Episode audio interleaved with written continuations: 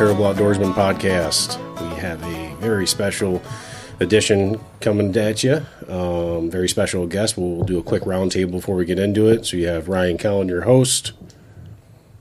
Yo, yo, yo, what up for show? Bob Cowan here. Yeah, who else we got on the line? Uh, Captain. JG checking in from Midland. Got Dan Williams here. Jimmy Dolmage.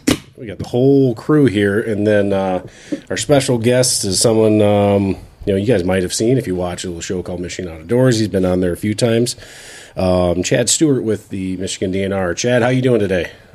I'm doing great, man. How about you? Great. Thanks for coming on. We uh, we appreciate. We've been I know we've been working on this for a couple months to get this set up, but I uh, I know you're a busy man this time of year, so I, I I know we all appreciate the heck out of you coming on. Yeah, I appreciate you bearing with me with that stuff. I'm glad we got it scheduled. Yeah, it's you know, I knew this this topic and and and what your field is and this time of year, um, it's going to be hard to schedule you. So I'm the fact that we got you on November third is uh, still a surprise to me. So yeah, um, so um, so Chad, I just kind of want to kick it off. Um, the, the idea of this episode is kind of to break down um, CWD or chronic wasting disease, and I know that's one of your areas of expertise. That's why you've I've seen you on TV a few times, but I kind of wanted to uh, just first go into just kind of you, um, give a if, if you kind of want to give a background of you, um, what your official title is, go through that. Yeah, sure. Um, so yeah, my official title is man, it's a long one. It's uh, my official title is Deer, Elk, and Moose Management Specialist for the Michigan Department of Natural Resources, which uh, is a mouthful, but I gotta admit it's kind of cool, and I'm pretty happy to have that uh, Yeah. that title. I feel really fortunate. Um, been with the agency for about eight years now. Uh, prior to that, uh, was the deer biologist in Indiana, uh, also for about eight years. So, uh, last 16 years, just you know, overseeing management of white-tailed deer in the Midwest. Uh, before that, I was a wildlife biologist uh, with uh, group, an organization like a I don't know what they're called, like a, a group called uh, the, the Smithsonian Conservation Biology Institute. Uh, most people have probably heard of the Smithsonian, uh, thinking of like the DC museums. They actually have a facility in Northern Virginia where they really it's sort of closed off to the public, and it's the intent is to, uh, you know, breed like these rare and captive endangered species, but in doing so and like closing it off to the public and sort of making like a big area they've enclosed a lot of wildlife and a lot of forests and fields in, in Virginia. So I got to do a lot of deer research in that area too, which was really cool, right at the foothills of the Shenandoah uh, National Park and the Shenandoah Mountains. Uh, also able to do some international work uh, with some wildlife research too, which was really fortunate. And then, uh, you know, from an educational standpoint, I've got degrees from uh, Penn State University and University of Illinois. So a couple other Big Ten universities, and then now living in uh, Big Ten country here in Michigan. Go blue. Go blue. All right, so so who do you Go root for Blue. then? Are you a Michigan fan or? Oh no, you know, so I grew up in Pennsylvania. I'm a Oh, Pennsylvania guy, so uh, I uh, and and I feel I feel comfortable saying that to you guys since uh, Michigan just absolutely drubbed Penn State football. So uh, Hey, it's no- not it's no not always feelings. like that though. Oh, it's been like that for a while, but uh, yeah, I uh, pretty much diehard Penn State football, Penn State uh, basketball. Um, when Illinois is good, I kind of bandwagon onto them for basketball, but uh, unfortunately this year they're good for football, so I, maybe I, I should jump on their bandwagon a little bit. But yeah, um, yeah, focus on those two teams. nice. So how did you get into the, this? I mean, is this something that you kind of always wanted to do, or like did, you, Um, did you think of this like as a kid? Like this? Did you think that this is what you were going to do when you grew up? Because it's kind of my Uh, dream job. I'm not going to lie. Yeah, no, I don't know if I necessarily thought of this as a kid as like a job, but um, you know, like listen, like I, I grew up in a hunting household. Like I, in Pennsylvania, growing up, like you know, y- you couldn't hunt like at an early age. Like the minimum age for deer hunting was twelve, but as soon as I turned twelve, I was deer hunting with like with my dad, my grandfather, you know, his friends. Um, you know, loved deer hunting my whole life. Um, never thought about necessarily being a deer biologist. Honestly, never thought I'd be smart enough to be a deer biologist, and sometimes I still wonder that, if I'm being honest.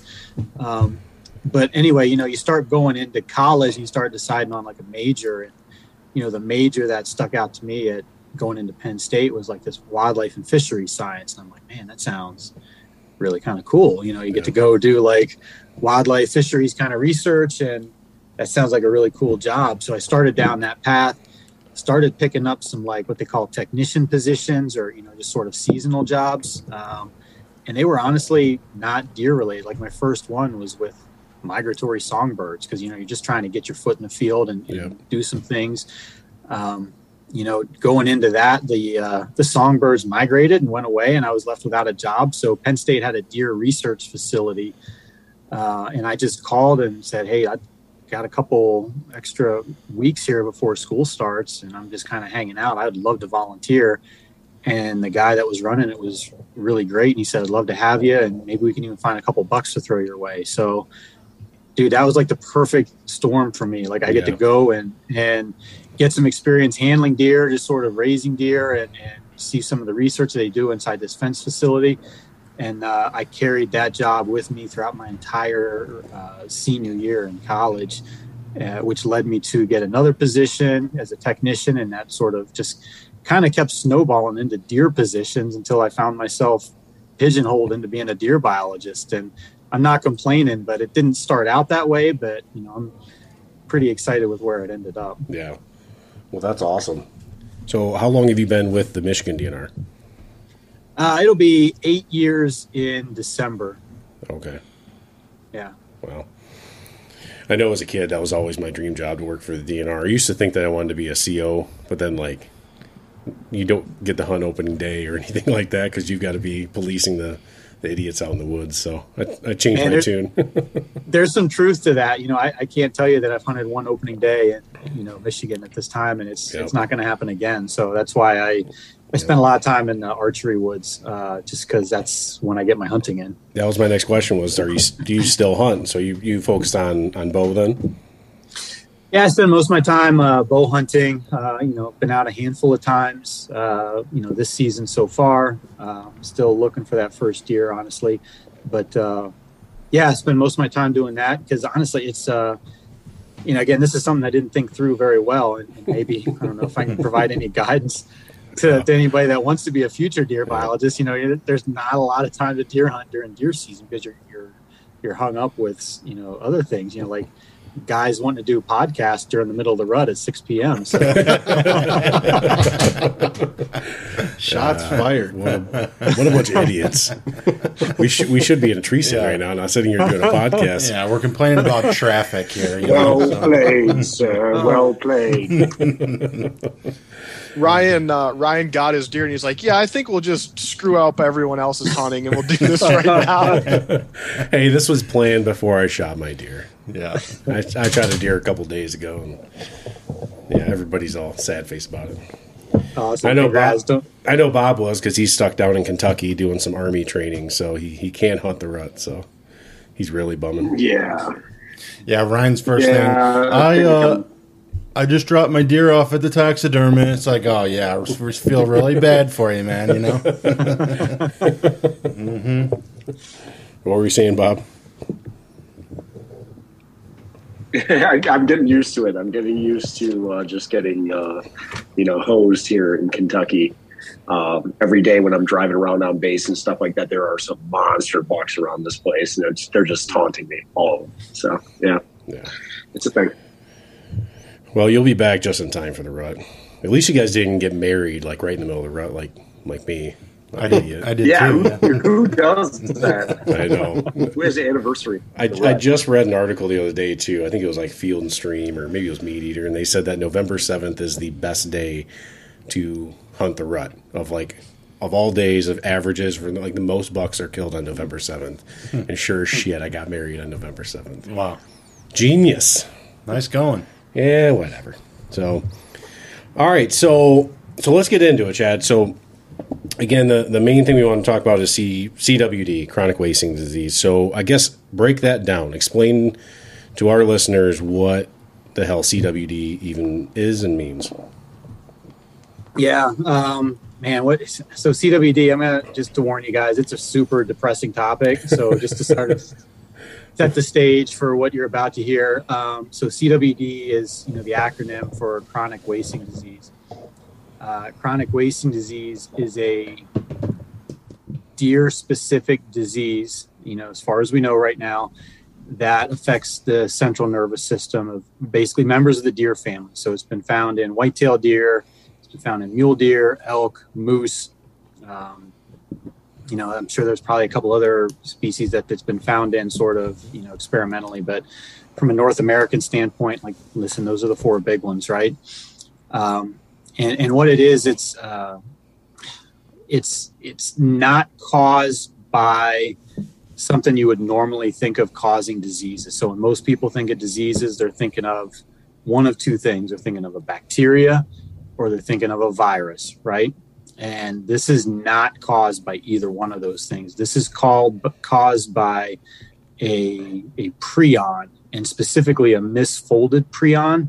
So, for those of you who don't know, a prion is basically a protein that exists in your body. Like every one of us has it. You know, Ryan's got it, Bob's got it, I've got it.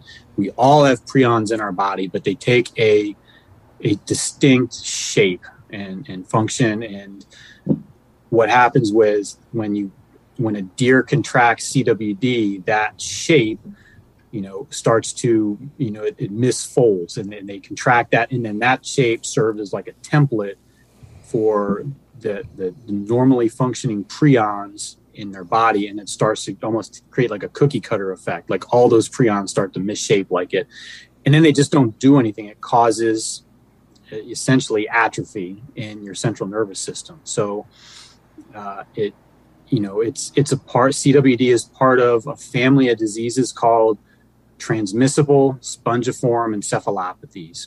So to break that down, transmissible means able to be passed from one animal or one individual to another individual.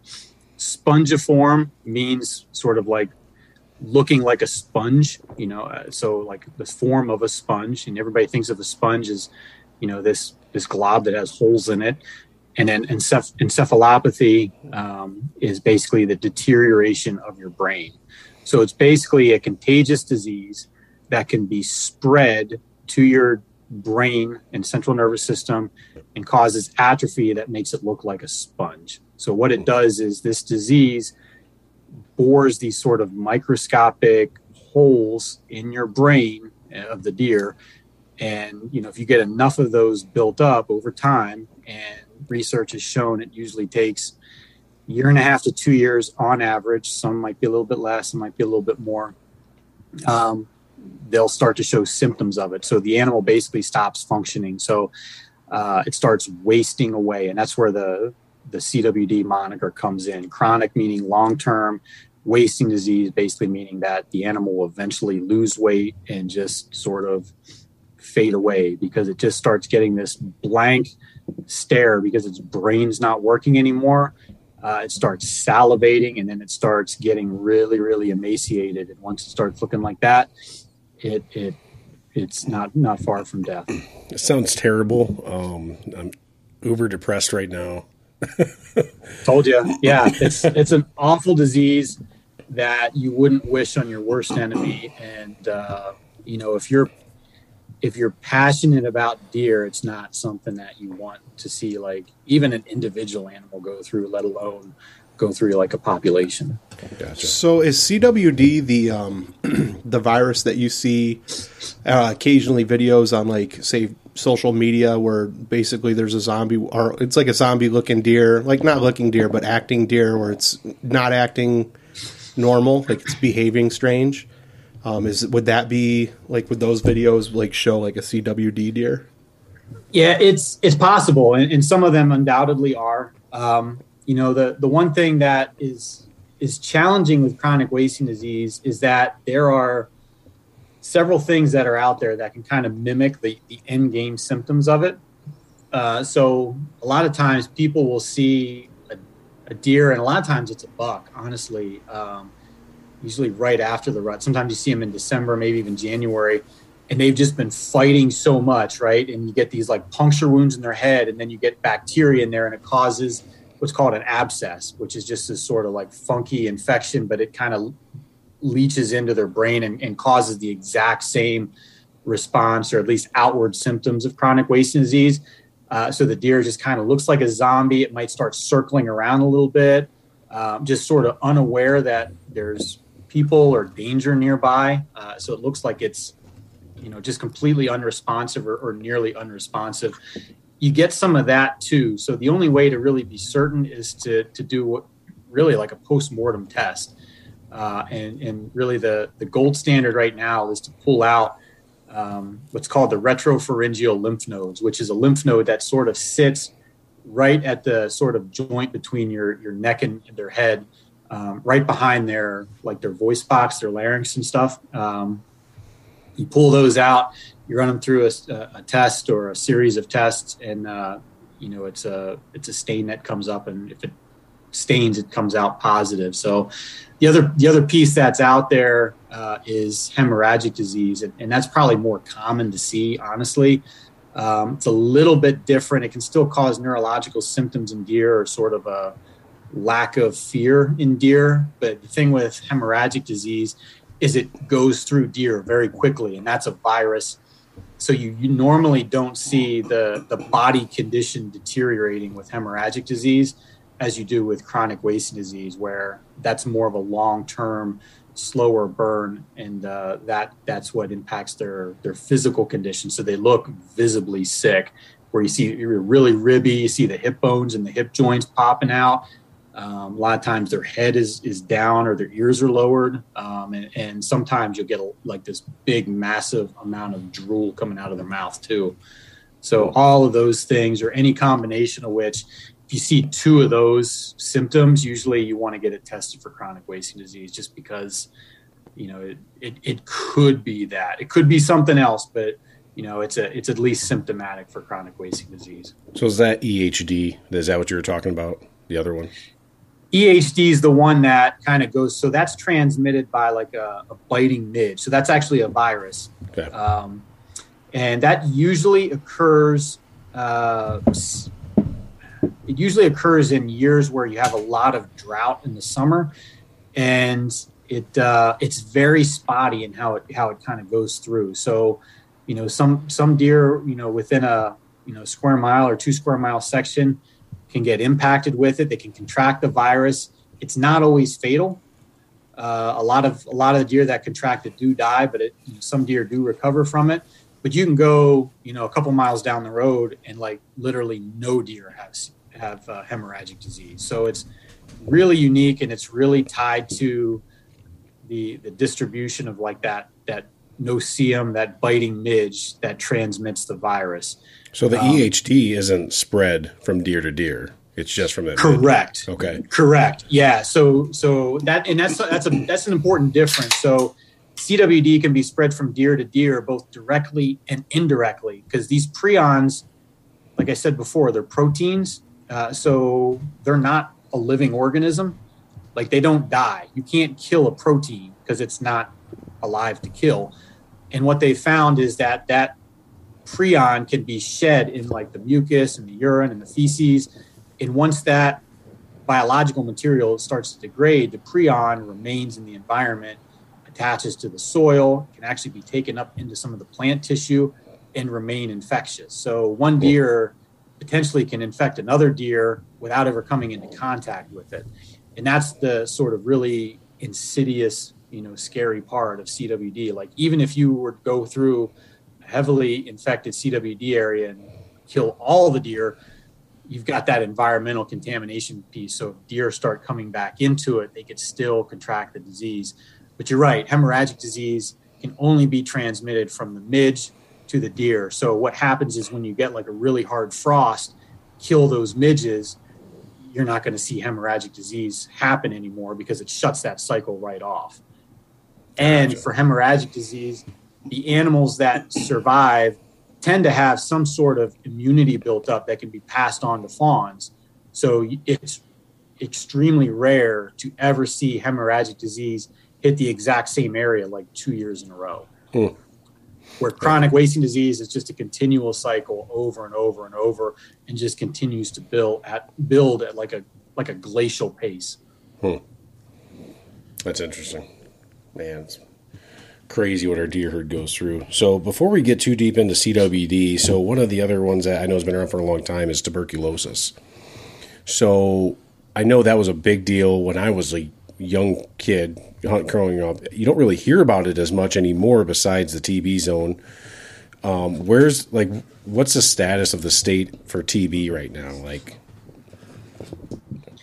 Yeah. Um, so we still have TB. So there's three diseases that we've talked about: um, EHD, CWD, and, and TB. Uh, is transmitted by a virus. Uh, CWD is transmitted through, you know, misfolded or you know misshapen prions, and, and TB is a bacterial disease. Um, we we've had TB consistently in the state in the northeastern part of the state since about I think it's 1994. Uh, so we're coming up on easily 30 years. And the first case of TB was, I think, found actually in the late 70s. It just wasn't, you know, either followed up with or found at a wide scale, you know, um, nature. But we still have TB. We still do annual testing for TB. We actually have a what's called a memorandum of understanding with uh, United States Department of Agriculture, where we have to test so many deer out of that area for TB every year. And if if we don't, you know, our state runs the risk of losing, uh, you know, or, or getting downgraded in our TB status, which you know doesn't really affect deer hunting, but it absolutely affects the cattle industry. And you think of how many millions of dollars we have in our state's cattle industry, uh, if not tens or hundreds of millions of dollars. It's it's it's astronomical.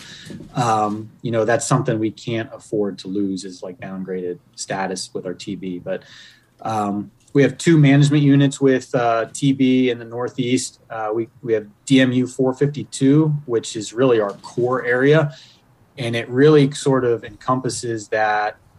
Uh, that four county area or the, the four the four counties meet of uh, Alpena, Alcona, Montmorency, and Oscoda. So all four of those counties sort of meet at one point, and that's sort of a centralized point where our, our most populous TB, you know, infection is is is located. Uh, to put it in perspective, we are annually finding it at about one and a half to two percent of our deer herd tested in that core area it doesn't sound like much, but at the same time, it's a it's a number high enough where we can't seem to get rid of it at that level. Yeah. You know, the outside of that is 487, which is a six county area. Um, it's all those four counties that I just mentioned, or the remainder of those four counties, plus Presque Isle and uh, Iosco County, and we're finding it there at you know anywhere from a tenth of a percent to maybe up to three tenths of a percent. So much more rare but still finding it fairly frequently, at least in the the outskirts of those counties. Um, and that's that's sort of the good news with TB is that in 30 years, you know, the the line that we drew around TB hasn't really changed a whole lot. So it's been we've been able to keep it confined to that area. The bad news is um, is that it's still persistent, still present, and uh, it's still a, a threat to I guess mostly our cattle herd up there, just being in our in our deer herd. Yeah. I remember as a kid, like you get the rule book and Quick, you flip, uh, you flip through the pages and it's got the pictures of the, the lungs and the, the inside the rib Yeah. cage and stuff. And it used to freak me out as a kid every time I shot a deer, like I'm checking it and down here in southeast southeast Michigan. And I mean, luckily I never never saw one, but I remember as a kid it always kind of freaked me out. They're Hey, gnarly I got to a see. question for you, Chad. Yeah, Bob. Can you all hear me? Okay. Um, so is TB one like 100% fatal to deer? Like if deer contracts it, is it something that it's going to kill every single deer? Like, like CWD is pretty much we have determined kind of that CWD is fatal, but is TB fatal in deer? That's a really good question. You know, I think so. The timeline for CWD on average is about two years. And you're right. Like every deer that gets CWD, like there's no recovery from CWD, right? Like once they get it, if something else doesn't kill them first, like CWD is going to get them. Um, you know, EHD, you know, most animals die, but some recover. TB, looks, I, I don't have a good answer because I, I, I'm, I know deer, but like I'm not like the, the deer disease like person all the time. You know, we've got a lab, so I'm sure that deer are dying from TB, bar none. But it it seems to take a lot longer time for TB to sort of get to the point where it's going to kill deer. And I mean, it could be, you know, anywhere from four, five, six, maybe even seven years. So, and you think about the lifespan of a deer in the wild, there are very few deer that are going to get to like seven, eight, nine years old. You know, especially once they have TB. Right, but it's a it's it's a respiratory disease. It has not impacted our deer population at all. I would say in uh, you know that northeast it's the main concern with it honestly is the the agricultural health and you know to a lesser extent the human health um, and and that certainly would be increased more if we had more tb we'd have a lot more risk associated with it we've only had a handful of people test positive for tb that has been traced back to some sort of interaction with a tb positive deer. A lot of times it's someone field dressing the animal and they cut themselves and so sort of like have this localized uh, outbreak that occurs um, and again the, the treatment i'm not as familiar with. Obviously there's medication for it and i think it can be handled but um, you know nobody nobody really wants to contract tb and, and certainly would be an impact to our our cattle industry. So it doesn't have really a population level impact but i'm, I'm certain deer have died from tb for sure. Yeah that kind of, that kind of led me to the next question which I, i'm sure that like some people that that aren't necessarily doing a, a ton of reading on it might ask and that's uh, you know how transmissible are some of these communicable diseases to to humans. You know I, I know that you just like you just stated that tb can be um, transmitted to humans uh, with certain kinds of contact. Um, but does uh, cwd obviously I'm, I'm pretty sure ehd does not you know transmit to humans in any way. but is is there any science or studies out there showing that cwd has any risk to humans? Yeah good question. And, and you're right ehd has, is not a human health concern at all. Um, it's not a concern for dogs cats whatever. Um, um, tb it's definitely like considered a human health concern. Um, you know there's definitely definitely advisement out there that if you shoot a, a known positive tb animal you know, do not, you know, consume, probably, probably do not even handle that animal um, without any type of appropriate protection. So, that being said, very few people have come down with TB after handling that, but, you know, that's not something you want to, to risk around with. Uh, CWD is not proven to be infectious to humans. Um, so, that is really good. And, and there's a whole host of research out there that really supports that claim. The concern with CWD is that it is in the same family of diseases as mad cow disease. So if you're familiar with the like 1990s, you know, outbreak in the United Kingdom, uh, a bunch of cattle came down with mad cow disease.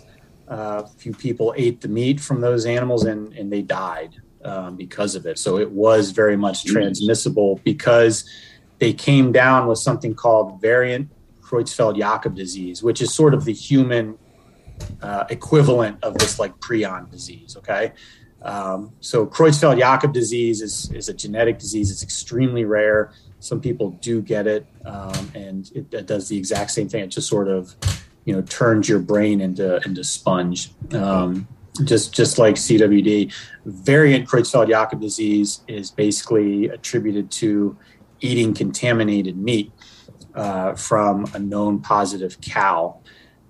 The good news is that has not been linked to or confirmed to be from white-tailed deer and consuming venison for with positive CWD. So that's really good. There's still there's actually some like conflicting studies going on out there. Um, one was done by uh, some researchers with the National Institute of Health. They tried to feed you know infected meat into macaques, like which is a, a monkey, as like a, a test, and through like you know normal oral exposure, you know where they're just feeding a meat like you would just normally eat, you know rare venison, n- nothing happened. Um, but if you inject infectious material directly into their brain, they can track the disease, which you know you see a lot of articles that you know are very alarmist about that. But like let's say like nobody's like injecting infectious material into anybody's brain, Right. so it's it's more like a proof of concept rather than you know a traditional exposure method. So Right. you know there's there's one study it's not gone through the peer review process yet and these are some researchers out of canada they said they started to see some symptoms through that traditional exposure method um, and that was that came up a couple years ago i've not seen that literature or any of that information published since then so until then like we kind of can't really go with it because it hasn't gone through this science-based peer review process thing and uh, but that just that that's the always the alarm and the concern that it could mutate or could turn into something like that but it has not been shown to to have a link yet You know, So, I, s- s- s- go ahead. so I have a I have a I have a question kind of for the panel for for the group here. So like you're sitting in the tree stand and um this zombie deer comes walking by for for lack of a better term. And uh you know you- you're pretty sure there's something there's something seriously wrong with this deer. It obviously has some kind of infectious disease probably one of the three or four diseases we just talked about right? What do you do? Do you do you, do you shoot the deer put it out of its misery and being able to you know at least contain that deer? And then my second part of that question so i want to i'd like to hear what, what what you whatever everybody might do. Because it's kind of an ethical thing at that point like it, i'm shooting a deer that i know that i'm not going to uh, i'm not going to do anything with it. I'm just literally going to let it lay there or whatever i'm going to do. Second part of that question is uh, is for chad. And is is there some kind of protocol that the DNR wants us to do if if we do suspect that a deer is uh, infected with some kind of disease? Said a zombie deer walks by, we shoot it, and uh, I don't want to touch it. I don't want to go anywhere near it. Should I just call the DNR and have them come out, or is there some kind of protocol out there that they've uh, already you know kind of have in place? Well, I'll start the round So, uh, table because Yeah, yeah. Go around the horn first. so I'll start the round table because if I had a, a legal tag for that deer, I would shoot it for sure. Just because, I mean, I, I wouldn't want it to spread, and I just, yeah, yeah. Even if I wasn't gonna be able to save the meat and I was gonna lose a tag, like that's fine. But if if, if that's what I saw, that's that's my twelve cents. As Yeah, long I- as I had a legal tag, obviously, I don't know if there's different protocol. Maybe Chad can get into that, but Yeah, I think that's a good point because I mean, at the end of the day, you're kind of doing the deer a favor, right? I mean, you know, you're eliminating the suffering portion for him. You know, but you or- could be or eliminating whatever. the spread too. And That's- that's exactly, where I'm yeah, at. that's kind of where I was going with that. It's like too, The so- Walking Dead. You shoot the zombie so you can't spread to somebody else. for sure. I would do the same thing. Um, you know, I, I hunt in Hillsdale, so we uh, that, that was uh, considered a CWD D zone for a while. Maybe it probably still is, to be honest. Um, you know, I'd, and I would do the same thing if I had a tag. And you know, there's there's a check station pretty close by if I wanted to run it by there and have them check it. Now, so my question is, is if you do that and you take your deer with you know well you think it's got CWD and you take it to the DNR and they're able to confirm it well I guess they can't confirm it immediately right they got to test for it so Yeah. but I was going to ask if you'd get your tag back but it doesn't Well, sound like you could Probably not. But let's go around the horn then, Chad, and get into that. Bob, what are you what are you doing? Sleeping. Can you hear me? he's taking a nap I, well, I was just making sure I was unmuted. Can you hear? Can you hear me? yeah. Um, what am I? I posed a question. I, I have a question now. Uh, so, so personally, I'm along the same same lines as Ryan. I, I, you know, I'm kind of, you know, that gives me the heebie-jeebies. Like one that, you know, I don't even think I'm going to approach the deer, you know, but I'm, I'm going to put it out of its misery just because, I, you know, if you see, see it, it, yeah, it does. It gives me the gives me the willies, man. You watch too many zombie No. movies, man. For real. Shaun of the Dead but, of the uh, Woods But, but no, it, you know, from an ethical standpoint, uh, you know, I there's obviously something wrong with the deer. I would I would use that tag uh, and eat my own tag just to, um, you know, for the betterment of you know the local deer herd and stuff like that. But it, uh, it, but at the same time, like you would feel, I would feel terrible. I would feel terrible that I just killed an animal that I don't plan on harvesting. That I don't plan. I'm not going to do anything with it. right. You know what I'm saying? So it's it, I- again, I just I, I like I you know me. I like to like I like to thread the needle. I like to I like to you know let's uh, let's get on this razor's edge. Now we can push it either way. So I right, like J- to uh, to ask some questions. So Jason. I got more questions. I got I'm writing shit down.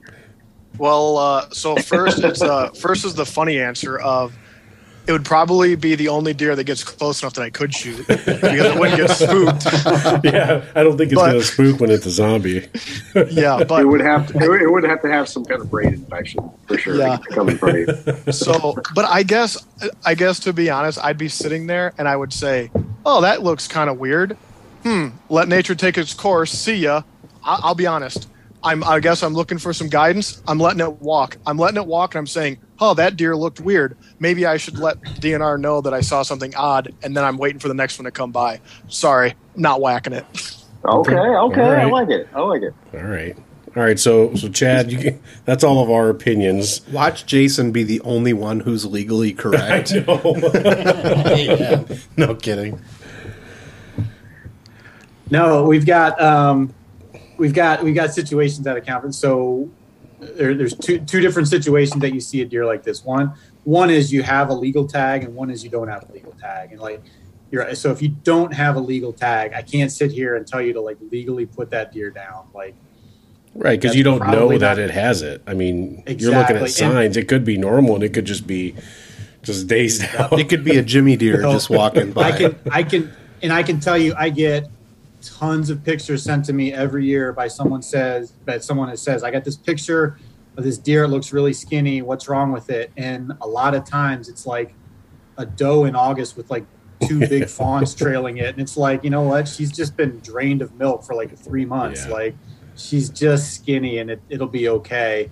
Um, sometimes they have these like fibromas all over them, which is you know those black warts. I don't know if you guys have ever oh seen those. yeah, they're they're ugly looking, but absolutely has no impact on the meat whatsoever. Um, so we we just can't tell people to go and like shoot a deer if it if they don't have a license. But if they're able to send us a picture and we can look at it and have a biologist verify it, we can give them written permission to shoot that deer next time they see it. And if it's really sick, it's probably not going to go far. Right. So, and that written permission will protect you from any sort of penalty or anything. So you can shoot that deer anytime because a biologist has said, yep, that deer looks sick. We want to get it tested and you can shoot it under the under the the guidance that like you have to get it to us to get it tested. Okay. So we've got that situation in place. Now, if you're sitting in stand, you've got a license, and that same scenario that Bob played out, you know, comes in front of you, you can shoot that deer. You've got to you've got to put your tag on it because you can't shoot a deer and not have it tagged. But you can bring it into a check station, the DNR office, whatever. And if it's really skinny, like you say it is, we can issue what we typically do is issue you a replacement antlerless tag, regardless of whether it's a buck or a doe. If it's a buck, we'll we'll cut the antlers off for you, and you can keep the keep the rack um, if you really want it. Um, but you got to sort of donate the meat. But we'll give you a tag uh, to replace that that meat. So, and if it's late in the season, we'll give you like a, a voucher or whatever for next year, so you can go and, and do it next year. So we we try to we try to accommodate folks that way. Same with TB, like what folks bring in, just TB riddled deer. They'll be like, dude, you don't want to eat this thing. You're going to throw it away anyway. Here's a tag. Give us your deer, and uh, we'll get it tested and confirm, and uh, you can go hunt and shoot yourself something healthy. Okay. So if we, so what's the protocol if just if like if we shoot a deer, should we be getting all of our deer tested? Man, so that's that's a million dollar question because if you sit there and look at the guidance that literally the like Centers for Disease Control and Prevention and stuff put out, even though it's not been known to be transmissible to humans, their their guidance basically says if you're hunting in a known CWD area, you should get your deer tested. You know, just just to be safe, just in mm-hmm. case. Here's the problem with that is that labs and certainly like our, our agency staff can only handle so many Right. deer that come through. Like we shoot 400,000 deer in the state of Michigan. like if, if all 400,000 deer were submitted to our agency for testing, it would bankrupt our whole agency. It would burn Yeah. our staff out. Like you'd have months of wait time. to get that deer, you know, results back to you. Like we can't do it that way. So, you know, our our our guidance right now and what we're trying and this is this is like the nut we're trying to crack, right? This is like you've got areas where you know you have CWD and those hunters that are in those areas a lot of them want to get their deer tested. Some of them some of them don't care and that's fine. But a lot of them want to get their deer tested or they're not going to shoot deer or they're only going to shoot big bucks basically. And then you've got the whole rest of the state where maybe we haven't identified chronic wasting disease, but maybe it's because it's not there, or maybe it's because we just haven't looked very hard, you know? Hmm. So, you know, and able to inform hunters in that area, we've got to do some sort of service to look there, which is what we're trying to do, but we're also limited in resources and capacity and what we can do. So if we start putting all our resources outside of the CWD area, the people that are hunting in the CWD area are like, yo, like we actually have it. Yeah. Why don't you do some efforts in here? Uh, but if we continue to put it in there, then all we're doing is monitoring, you know, deer that are taken, and we really it moves so slowly. We know what the status is going to be. It's just really a a service to the hunters to let them know what the what the status of their disease is. So we're trying to like thread this needle where we're offering some different opportunities for hunters in known CWD areas to get their deer tested, but they got to do a little bit of work. Like we've got these uh, self self uh, serve mailing packets available where you can go pick it up at any like county office or certain DNR offices. Um, you can type in the, the link that shows you how to remove the lymph nodes. And trust me, if I can do it, anybody can do it. Um, it sounds intimidating, but it's it's it's not it's not hard. And we've got a really good video online. Pop those lymph nodes out of the deer that you you shot, put it in the the baggie, put the the ice pack in, send it off, and, and we pay for the postage and the testing. Hmm. Nice. Everything everything's cool. done, but but it goes right to the lab and it doesn't go and eat into our DNR like capacity where our DNR capacity is being used then from surveillance. So that's where we have the drop boxes and maybe a few check stations here and there. And we're trying to get people to submit deer heads for testing. And again, we're covering that cost on our own, but you know that's that's a little bit more work on our end because we have to get the deer at the deer station have to have to lop the deer off the, the deer head off the deer uh, then we have to get it to the lab. We have to go through all this process of extracting the lymph nodes, making sure the tag number is on it correct, so we can contact the hunter if it's right. Mm-hmm. And we goes to a lab and get. So it's a it's a really long process. So it's a lot easier if we go through that. excuse me, that mail-in process that you were talking about. Then. Yeah, we're just trying that this year for the first time. We've got about 2,000 packets out, and it's it's mostly in places that we've identified CWD before. So, okay. you know, the big areas are like Montcalm, Kent, um, uh, Ionia counties, and then we've got like Jackson County, and then uh, I think Dan was talking like into Hillsdale County. I think they'd, they'd be eligible for some of that too. Yeah. So, wasn't there a section up in the UP too? I had heard that was along yeah. the Wisconsin border. Yeah, uh, we had one positive deer up in uh, Dickinson County that came through. it was in 2018. Um, we've been doing surveillance up there uh, since then. We haven't found another positive, which is really good news. Um, but we've also not had, I'll say, great participation in some of those areas. Um, you know, the first year you find CWD, people are really interested in it, and then uh, second year, third year, it can, tends to wane a little bit more. Uh, We kind of refer to it as disease fatigue. Um, so uh, the good news is we haven't found any more. The bad news is we'll probably need a few more samples up there to really be a lot more confident. So when you say like, you know, want wanting to get samples and seeing samples, you know, and having the different check stations and everything around the state, are there any benchmarks or goals that are set like per county? That you know scientists like biologists such as yourself try to establish in order to get those that testing done? yeah, it's uh, it's definitely biologists, but it's it's not biologists like me. It's people that are way smarter that figure these things out. Um, they've they've got uh, so. The, the short answer is yes. Uh, we we're, we're sort of starting surveillance in a rotational manner around the state because we just can't tackle the entire state with the samples that we need county by county in, in one year. It's just it's just too much for us to do. Uh, so we're starting in the south where a majority of our CWD is, and we have uh, really goals set up for each county, and, and they're set up on a you know how however many deer per county, but but in reality, um, not every deer that's tested for CWD is equal. And what I mean by that is um, we could test uh, I'll say 500 button bucks out of a county, right? And the statistical value of testing 500 button bucks versus testing one buck that's like three and a half or four and a half years old is is is greater for the for the one buck. So like you're more likely to find CWD in one older buck than a whole bunch of younger animals. So, you know, a lot depends on how many how many deer and what type of deer are submitted to get to that sample. So when we try to set things up, we try to set it up as like sort of like a yearling buck or a two and a half year old buck uh, in terms of the number. But you know, depending on whether it's a, a, younger doe or an older buck, you know, that number could change, and we might need to go a little bit above that. But we do have those numbers out there. It's actually online. I think we, should have that map online. Um, I think it's just michigan.gov slash CWD, and then you might have to do a click or two around it, sort of for hunters but uh, we should have those those goals online uh, just to, to help guide people at least in terms of where we're trying to go and what we're trying to get for in each county. Okay.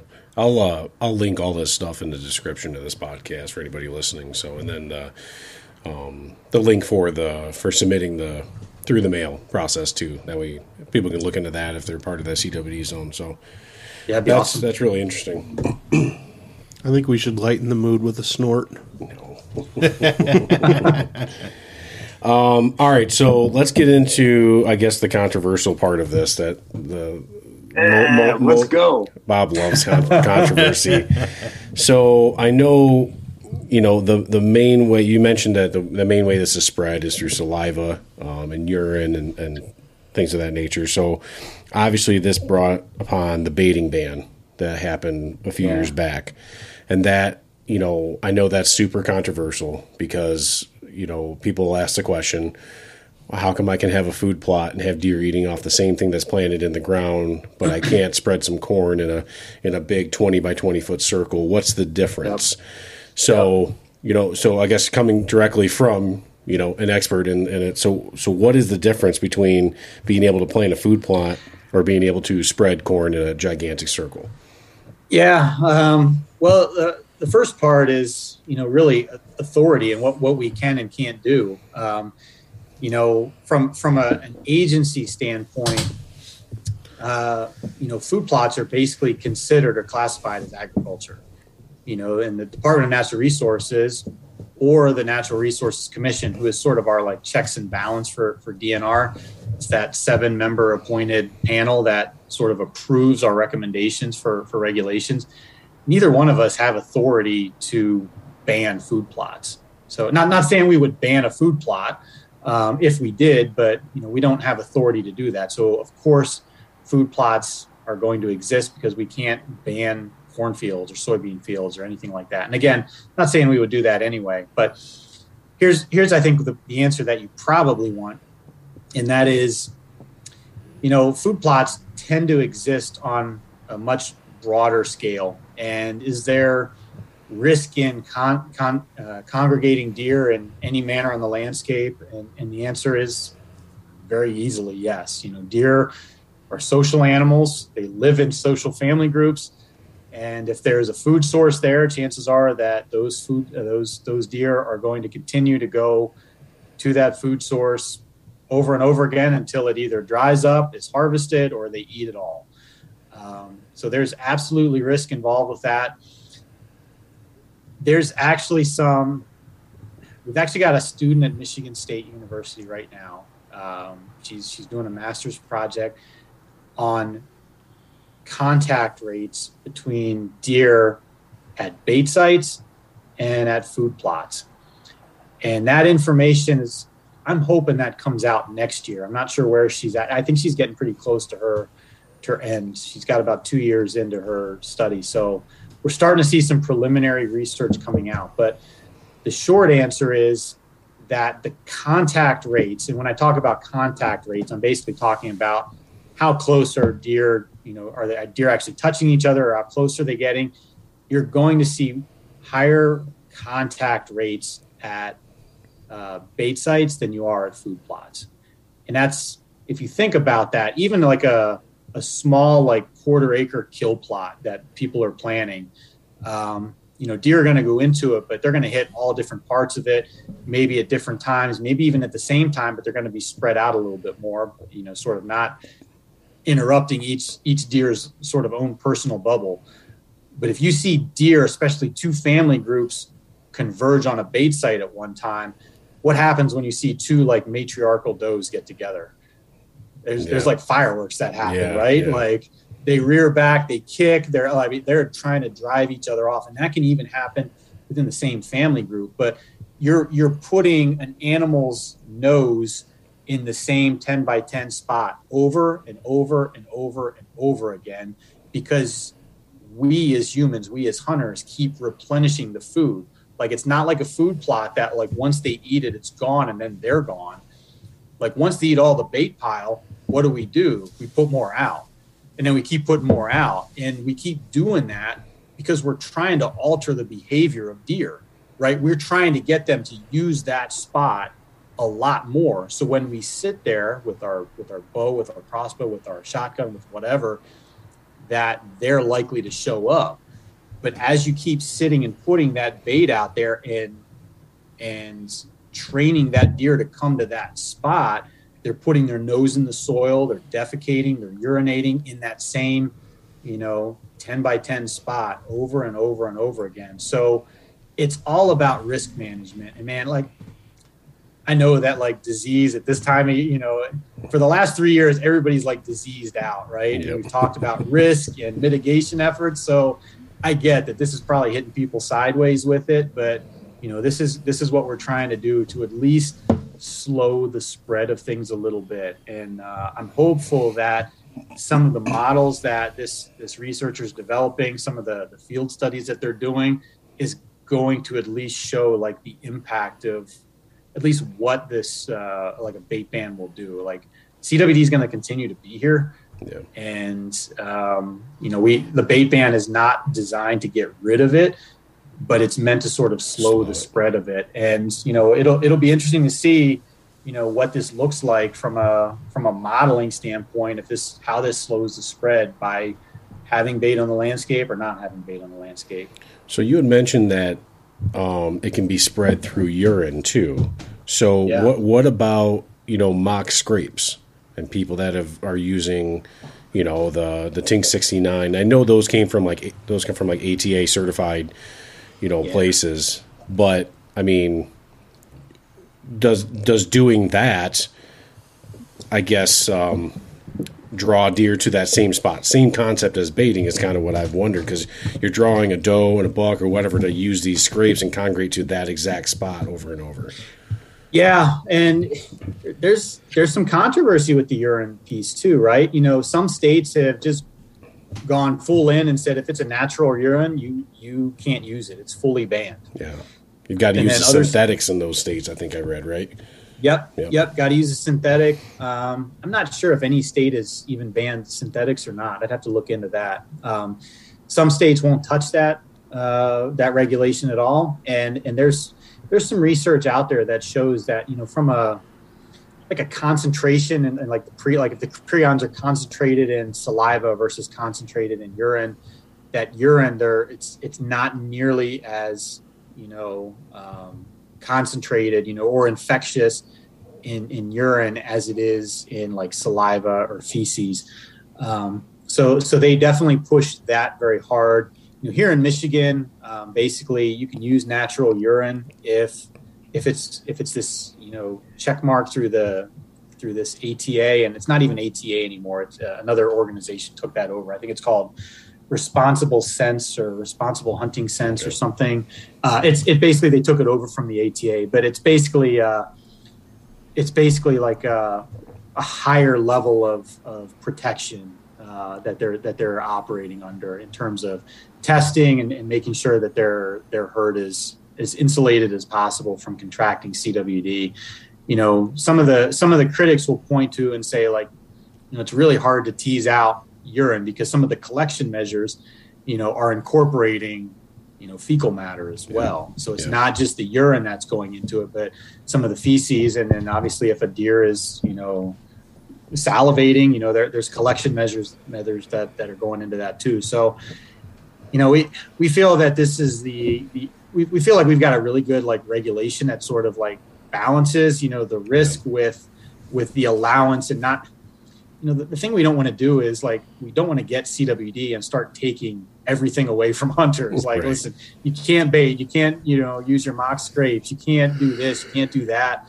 And then it's just like, ah, man, you kind of like taking the fun a little bit out of some of the hunting that people enjoy doing. So we don't want to do that. So we're trying to like make these changes, you know, responsibly.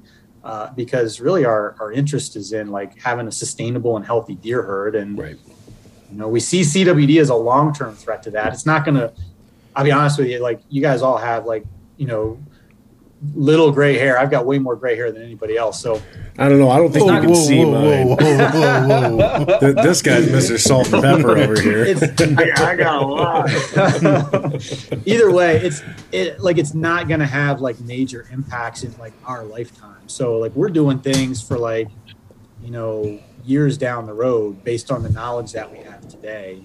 And you know, I think I think if people understand that, maybe they can at least appreciate the efforts a little bit more. They might not agree with necessarily the steps that were taken, or they might just say, you know, I you're, you're going too far, too fast. You know, I, Yeah. we don't even know if this is going to happen this way. But we've seen enough places that have had CWD for 20, 30 plus years, and um, it's they're definitely starting to see some things. So Yeah. So one of the So, other. Chad, Well, go ahead. Yeah, I got a, I got a question real quick. So, I mean, since the, when did that baiting ban occur? Was that like what 2015, 14, somewhere on there? we uh, Um, we so the first time we had a baiting ban was in gosh what was it 2007 it was basically a, a lower peninsula wide ban based on our management plan or response plan because we found it in a captive cervid got reinstated yeah my timeline's fuzzy because this was this preceded me i want to say around 2011 12ish um, had it for a couple years. In 15 we got it in ingham county and we restructured our bait ban to only have like those three counties right? Like ingham clinton shiawassee that sort of were in around where that positive was located. Then it just kept increasing until we found it in montcalm county found it all over the place and started having it in like eight to nine counties and that's when uh, our, our leadership said let's just do the whole lower peninsula and pitch it that way and our commission was supportive of it i think that was in I think that was passed in 18, and I think it took effect in 19.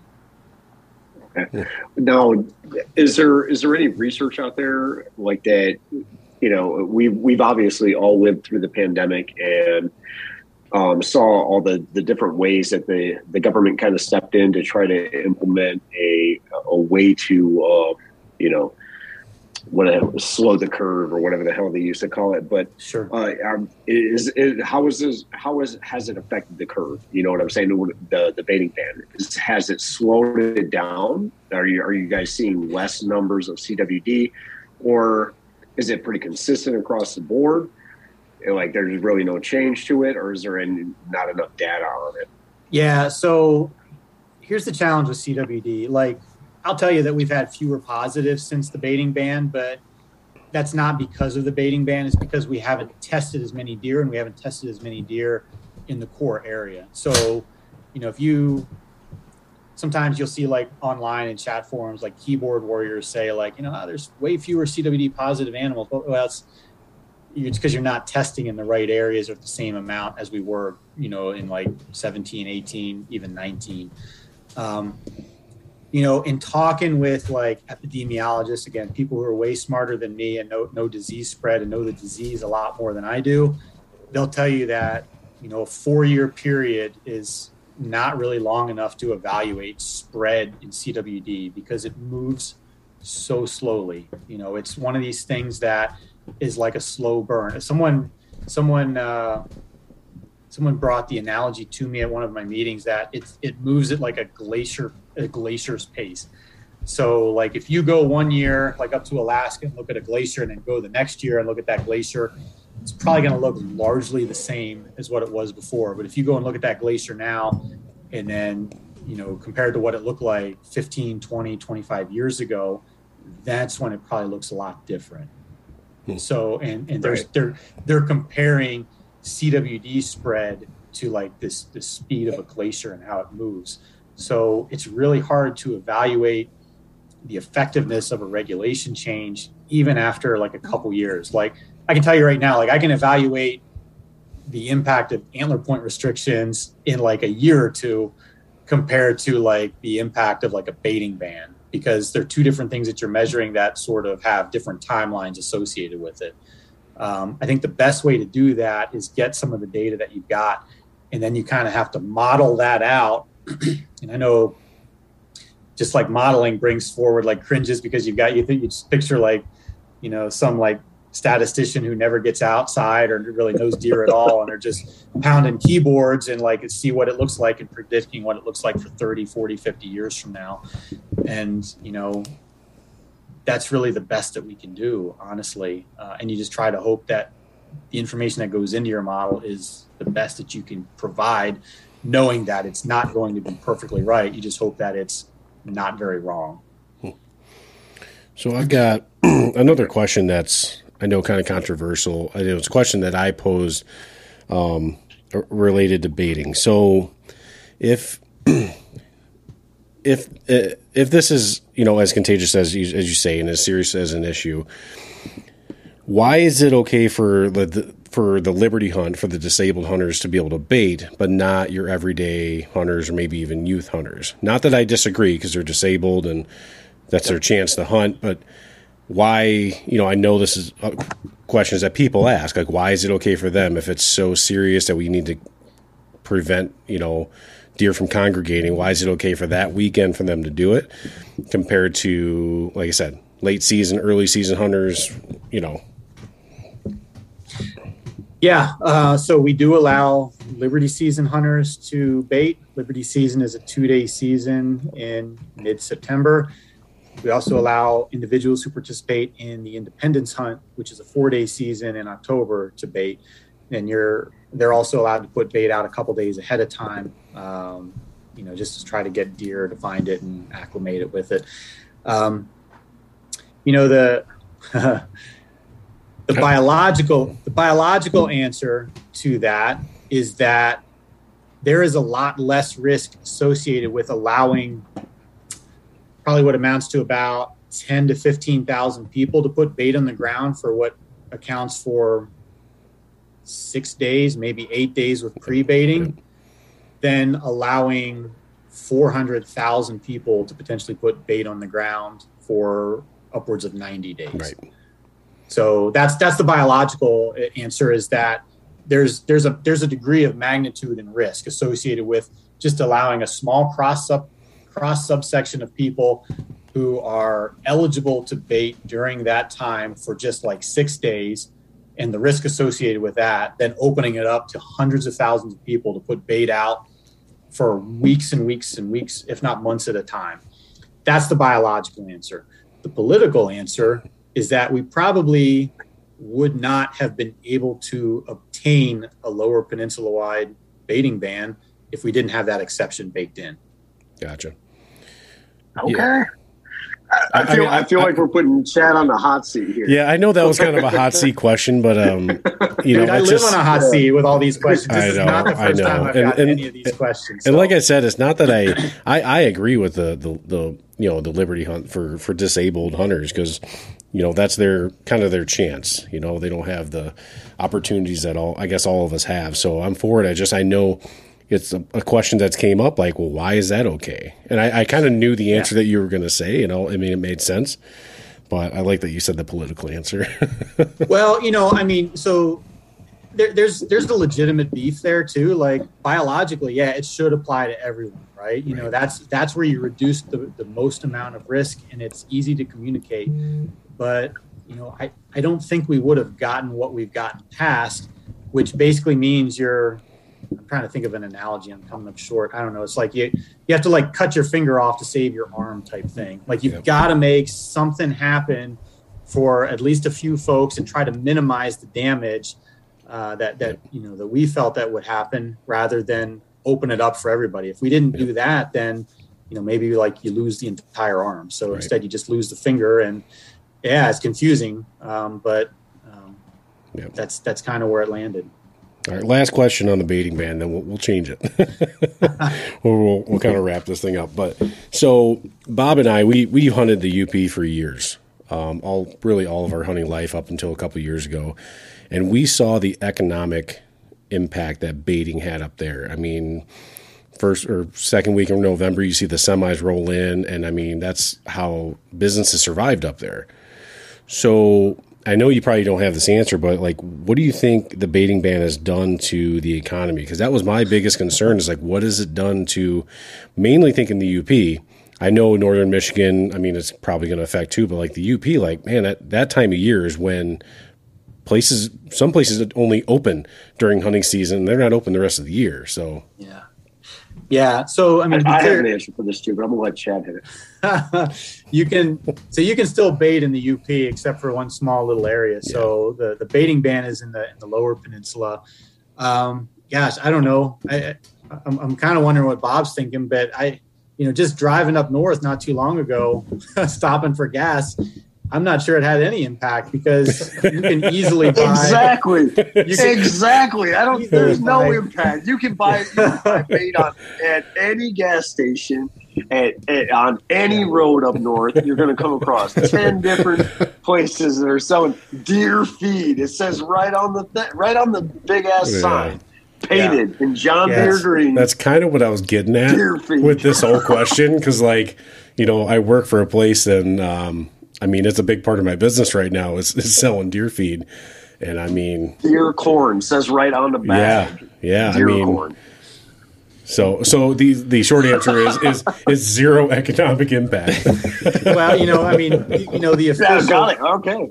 The official answer is like I, I, I don't know like we we don't really measure the like the economic stuff right. of it so we I don't I don't have a good answer. I was more looking for an opinion I guess but I yeah, know you guys I, don't live on opinions. I'm guessing the well, DNR yeah, doesn't have the ability to uh, ban the sale of it. I'm guessing no.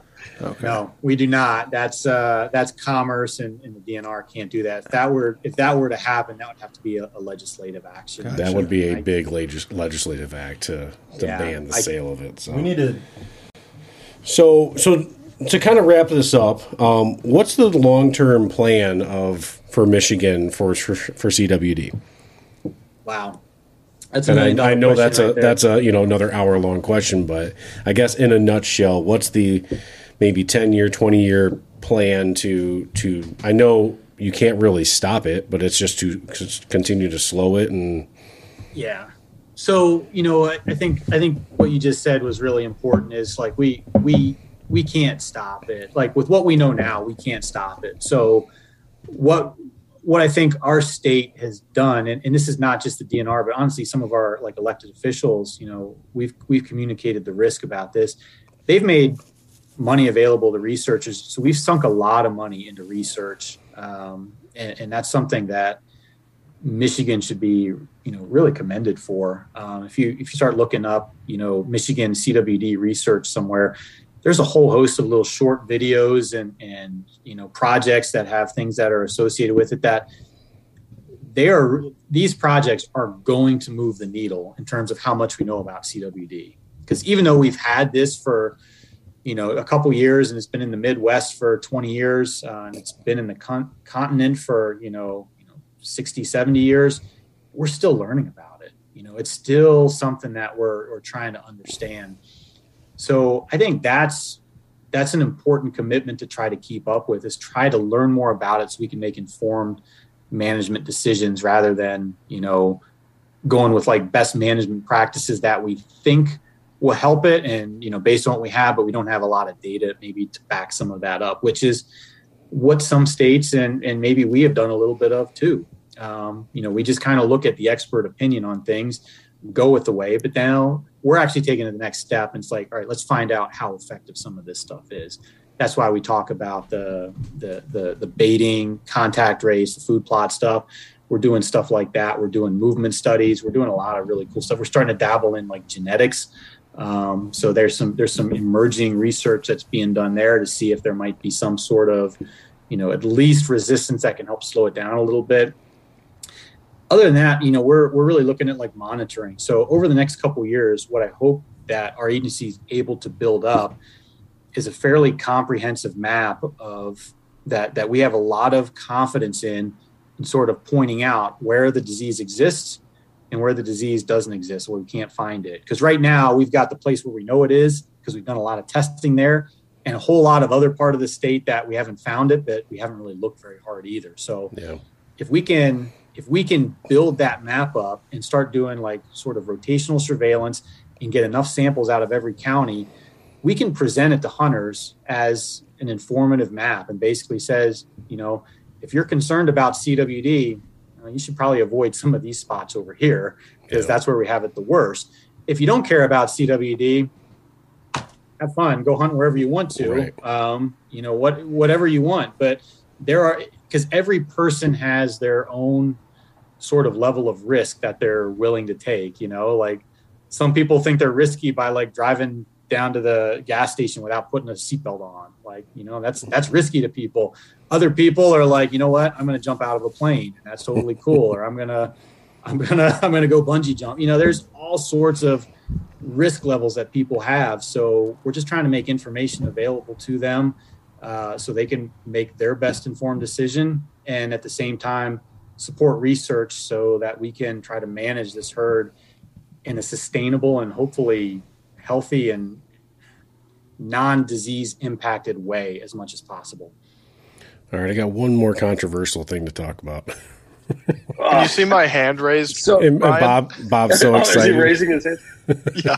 So, What? so real quick, um, we've talked about it numerous times on on this podcast, but the new mandatory harvest reporting was any of that around getting more information I was re- going to say. related to CWD, or was that just to get more more data of where deer are getting killed? Like, can you go into that? I guess briefly.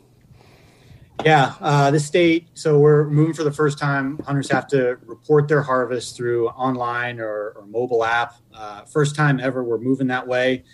I can tell you that the move to mandatory reporting was not based on the presence of disease in the state. It was. It's because we want better and faster estimates for our harvest than what we're currently getting. So the way we estimate harvest right now is through a postseason survey. It goes out to about 10 to 15% of hunters.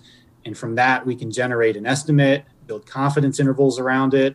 It's statistically defensible. Um, it's it's really good. I mean, it's it's like a 70, 80 page document.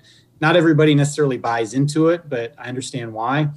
Um, the problem is that our response rates for those surveys have been going down. Uh, 2000, it was like 75% response rate. So we were getting three out of every four surveys back. Uh, last year, it was like 35%. So what happens when you do that is that your confidence intervals increase around your estimate, which basically means the level of uncertainty of your estimate increases. So we want to have a much better understanding of the, you know, the estimate of deer that are being taken county to county, deer management unit, statewide, et cetera. So that's why we're moving in that direction. Uh, but I will say that in developing that system, we do have like disease surveillance in mind. So that's why some of the questions that are asked, some of the like we've got this map location, like Ryan, you shot a deer, like I don't know if you reported it or not, and you don't have to implicate yourself if you did, that's fine. But like you've I got did, a yeah. map, You you better. you've got a map where you're, you're trying to put the harvest on a map to as, as basically as close as you're comfortable doing. And what we're trying to do with that is incorporate some of that information into disease surveillance. So, like Ryan, if your deer, if you decided to submit that one for CWD or TB and it came back positive, like we would really ask you exactly where that is because county level data for disease kind of doesn't cut it. Like we need to know exactly where things are as best as we can, especially if it's in a new area, right? Like if Yeah. if a new positive popped up in a county that you know we've never detected it before, we just don't want to tell people like, yeah, it's a positive in this county. Like they're gonna know they're they're gonna want to know like where in the county is it in like my backyard? Is it on the other end of the county? Like where is it? If we have that information, one, we're able to understand how many deer are being taken by hunters around that area so we can talk with them, communicate to them about getting their deer harvested.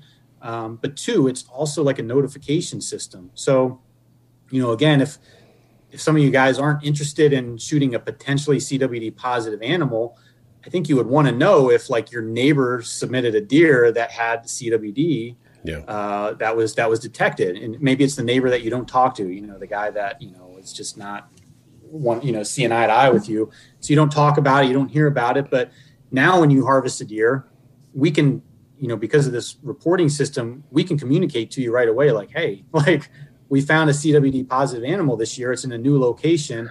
You know, if you're interested in getting your deer tested for CWD, click this link and you can go there and find out ways how to do it. So it's a way to communicate faster. And we wanted to try to integrate that into the new reporting system because we thought that that would be valuable to folks. Yeah. Hmm. That's really cool. Um, I yeah, and I did report it. I did report it, um, and it was super easy. And, and I, we've talked about it. I don't really know why it's controversial. Like, it's not that big of a deal, and that's that's for a different conversation. But yeah, it took me like a whopping forty five seconds, I think, to report it, even to like drag my location on the map. Like, it was super cool. And um, typically at the beginning of every episode, Jason he gives us a harvest update. So it's kind of cool. We've been watching the harvest as it grows, like every every episode, and um, I think we've even surpassed like the amount of deer that were checked in last year already. Like it's it's crazy the amount of deer that have been harvested so far. Well, that was uh, so it was volunteer. It was open voluntarily to everyone last year, and that's we get that criticism a lot too. Like, why don't you just make this voluntary? Well, last year was voluntary, and we had like seven thousand deer submitted like through the entire year. That's funny because I didn't even know that it existed last year. Yeah, and, and there probably could have been some communication improvement on that. To be honest with you, Wow. um, so you know we'll we'll we'll take the blame on that a little bit, but like, dude, we've got like almost six hundred thousand deer hunters in the state. Like, I- we should have more than like six or seven thousand. Like, we know I know we put it out at The worst deer bit. harvest in the history of Michigan. but uh, you know, it's watch that number. I'm telling you, watch that number from like November 15th through November oh, I'm 16th. I'm excited Like, to watch it. Yeah. it's gonna it's gonna blow that you know and jason jason knows stats and you guys know it too but like that y-axis that shows you how many deer well actually you guys don't have this because total number but i've got an internal dashboard that has a lot more data to it that when it's submitted including day by day harvest and you know i've got the days on the what the, the horizontal axis and the, like how many on the y-axis it's going to blow that y-axis that vertical Oh, axis yeah. out of the water because i mean we're probably going to see you know anywhere between 50 and 100000 deer reported in those first two days You're I going to would not be crash the, the app. we've had those discussions I, you know, Hopefully, you did some server happen, tests on this thing. I think there's a non-zero chance that that could happen, but we they feel pretty confident that's going to withstand the, Yeah. the the bandwidth to it. So fingers crossed. Yeah. Well, this is uh, this has been awesome. Um, I, I learned a lot. I thought I had a decent understanding of CWD. I don't. Um, you boys got any other questions? Yeah, no, no questions for me. I, uh, I just want to say, Chad, just hat, hats off to you and your team. Uh, it's super cool what you guys are doing, and uh, we keep up the gr- great work. Thanks, appreciate that. So, uh, being a Hillsdale hunter, um, I, I did have a question. Um, I noticed uh, two years ago we had to mandatory um, turn our deer in. Well, just bring it to the station, and then they would uh, they would take the head. Um, and then you guys stopped doing that. I'm assuming the reason you guys stopped doing that is because the numbers were getting better. Is that correct, or is that a false understanding? Yeah, so we stopped doing that. We, we we dabbled with some of the mandatory requirements for submitting heads uh, in certain parts over time. Um, what what we realize is that honestly, uh, it's it's eating into our capacity quite a bit. So it's preventing us from doing surveillance in other parts of the state because once you make it a requirement, most people will bring their head in, and it really it, it's a great way to bring the numbers up and drive the numbers up and find you know a disease that might be hiding there.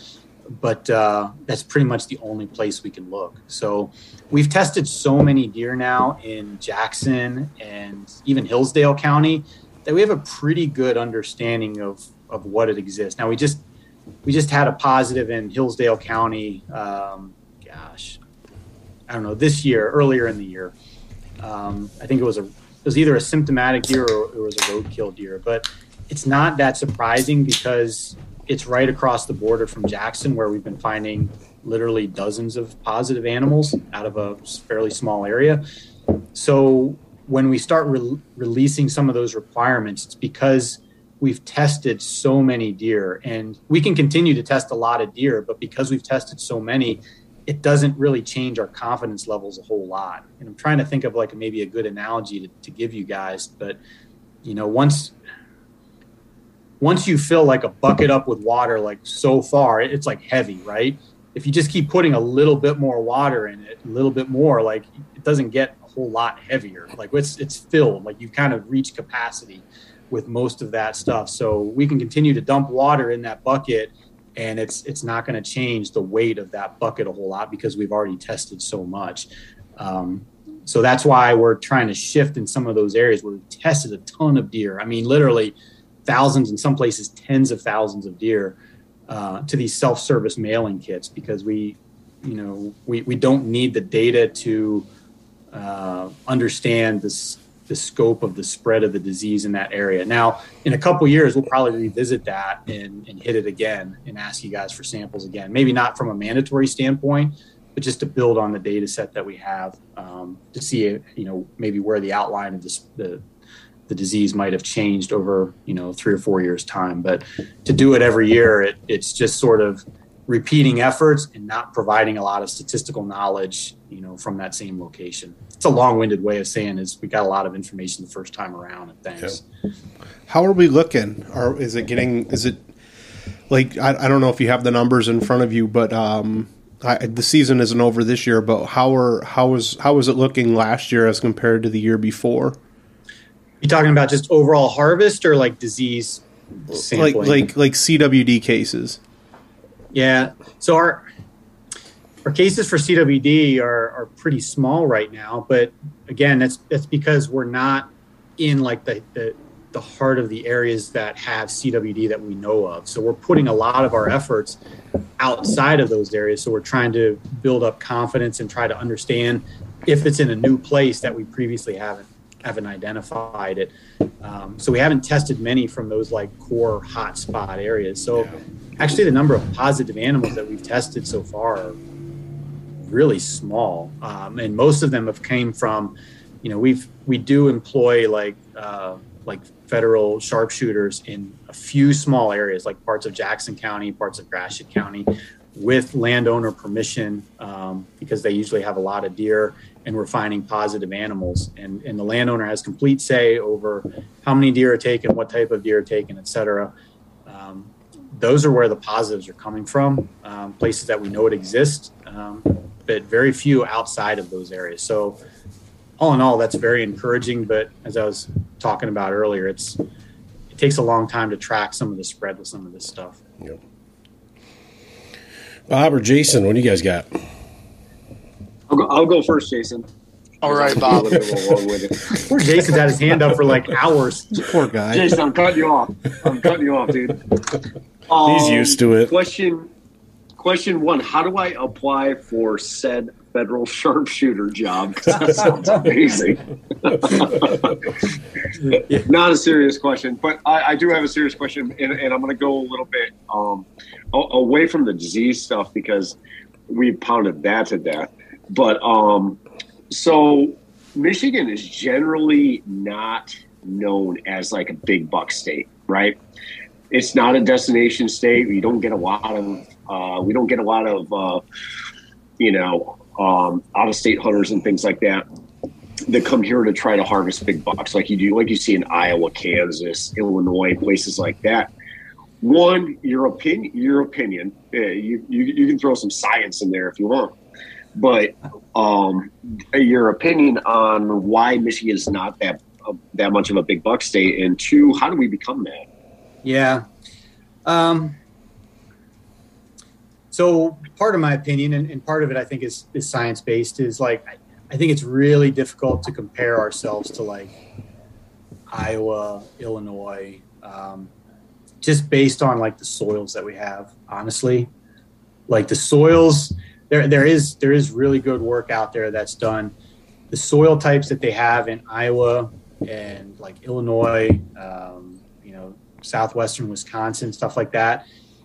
It's it's that old like glacial soil that is just super fertile. It's why it's why they're like farmland there is like through the roof, right? Because it's just super productive, and that translates all the way through the habitat to deer. So, you know, look, I don't, I don't think we'll ever get bucks like they grow in like Iowa or some parts of Illinois or maybe southwestern Wisconsin. Like the habitat might look the same in some areas, but I'm telling you, like the soils are completely different.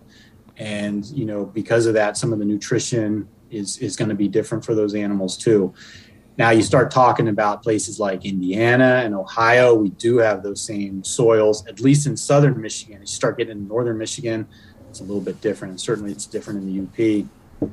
Um, and and we could have deer similar to what's grown in like places like Indiana and Ohio. And for some hunters, they would be ecstatic with that. And occasionally you see those deer pop up on various social media feeds and whatnot, right? Like you see this like great buck and it's like, oh hell, that was that was actually a Michigan deer. That guy didn't go to like Ohio to shoot it. Pretty cool. Um, so that it happens. I think it's going to get better. Some of the problems that we have right now um, are uh, Michigan is one of the only states, at least in the Midwest, that still shoots more antler deer than antlerless deer in a given year. So our ratios, our harvest ratios, are out of whack um, compared to like when I was managing deer in Indiana. We would easily shoot one and a half times more antlerless deer than we did bucks. So there's a there's a piece to that. In Michigan, man, you're looking at like man, like something like seven does or seven seven antlerless deer for every 10 bucks that were shoot shot. So we've been really trying to emphasize antlerless harvest. And, and what happens with antlerless harvest is a couple things. One, um, you know, the bucks aren't expending a lot of energy to breed deer that are, you know, that are eventually going to be going to maybe one or two cycles or get shot in December because a lot of Michigan deer hunters are shooting does in December um, or at least like after Thanksgiving. And if you look at, so here, here's here's one thing to do on your harvest report. Um, since Jason, you're the you're the data guy. Look at the buck harvest now, and look at the antler harvest, and look at the antlerless harvest, and you're probably at like I'm going to say at least 60% antlered, 40% antlerless, and it might be higher. It might even be closer to like 65% antlered. So all the way up through right now, Michigan hunters are focusing on bucks, and I'm telling you that's going to continue for about another week to two weeks, uh, at least through the first couple of days of firearm season, and that's when the switch happens, and you're going to start to see that that gap close, but it'll never fully close all the way. So there's a for me there's a timing of antlerless harvest, and there's a uh, there's a number of antlerless harvests that could greatly improve our quality of our bucks if that alone is, is handled. The other piece is that Michigan hunters just generally tend to be happy with the first buck that they see and shoot that. and that has gotten better because I can look at the data from 15 to, man, I don't even know if it's 15 years ago. If I'm going to say 15 years ago, might be even sooner. Uh, you, you were looking at like 70% of our harvest was like yearling bucks because people just like I got to get my buck, I got to get my buck, I got to get my buck, and they shoot the first buck that comes by. Um, I think there's, I think there's a learning process involved. So people realize if they grow a little bit longer, uh, they're going to get much bigger rack, and they're going to get rewarded at least for a second year and, and, maybe even a third year.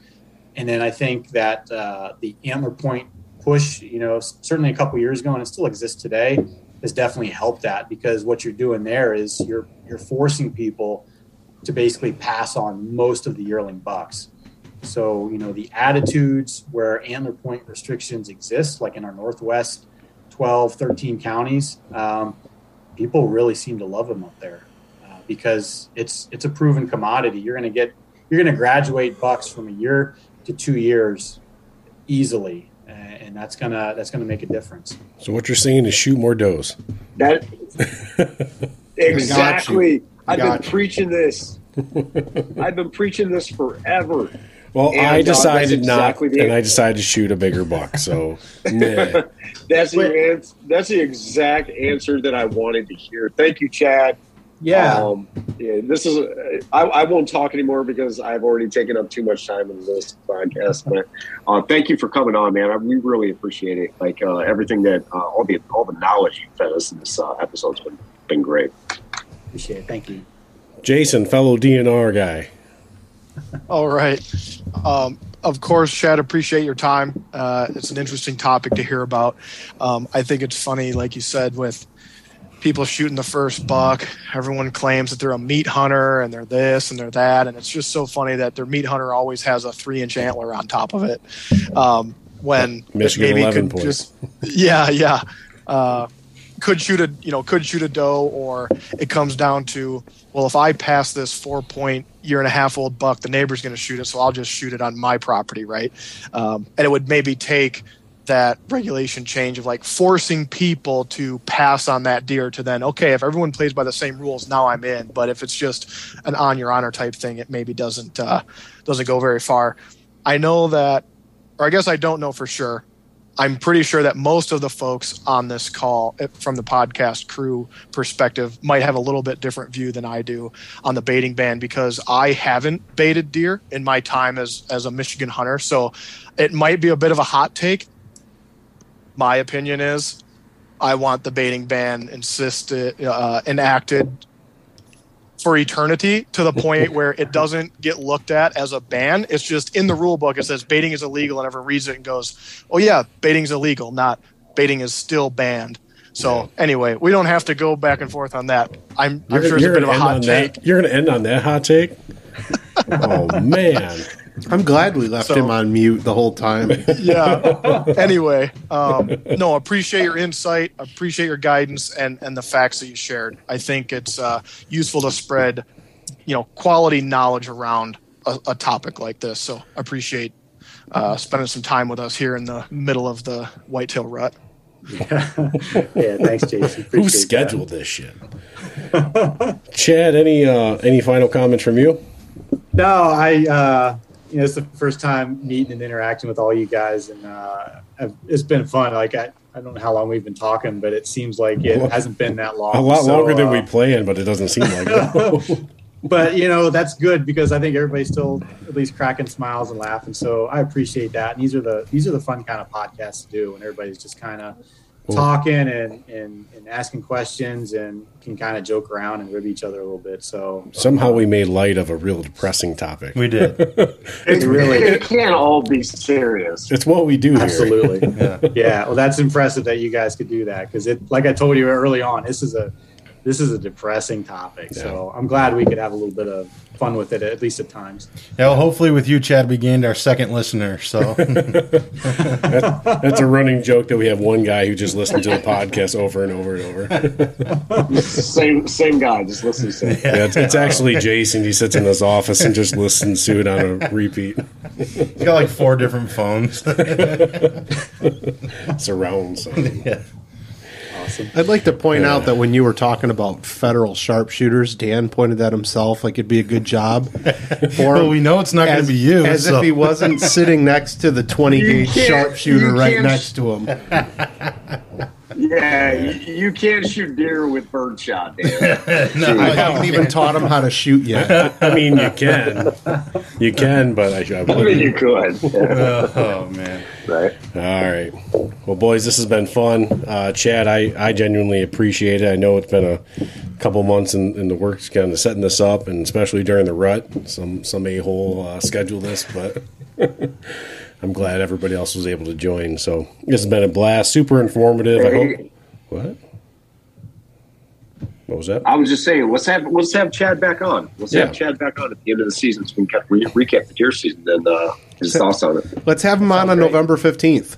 yeah. What do you What are you doing November 15th, Chad? Live, live on I, got a great, location. I have a great date, November 15th. Remember, I'm a deer That's pilot, so I'm working that Let's go. day. So Uh, yeah, probably a chance you got to work, but yeah, no, I appreciate it. It's been fun, informative. Hopefully, all the listeners uh, learned something. I know I learned a lot. Again, I, I thought I had a good understanding of it, and I, I clearly didn't. But yeah, it's been a good time. Uh, any final comments, boys? Nope. No, just uh, just thank you. I learned a lot too, so thank you. Cool. All right. Well, I'll uh, I'll link everything that kind of Chad was talking about in the description of this podcast. And uh, other than that, thanks for listening. And always get outdoors and don't be terrible.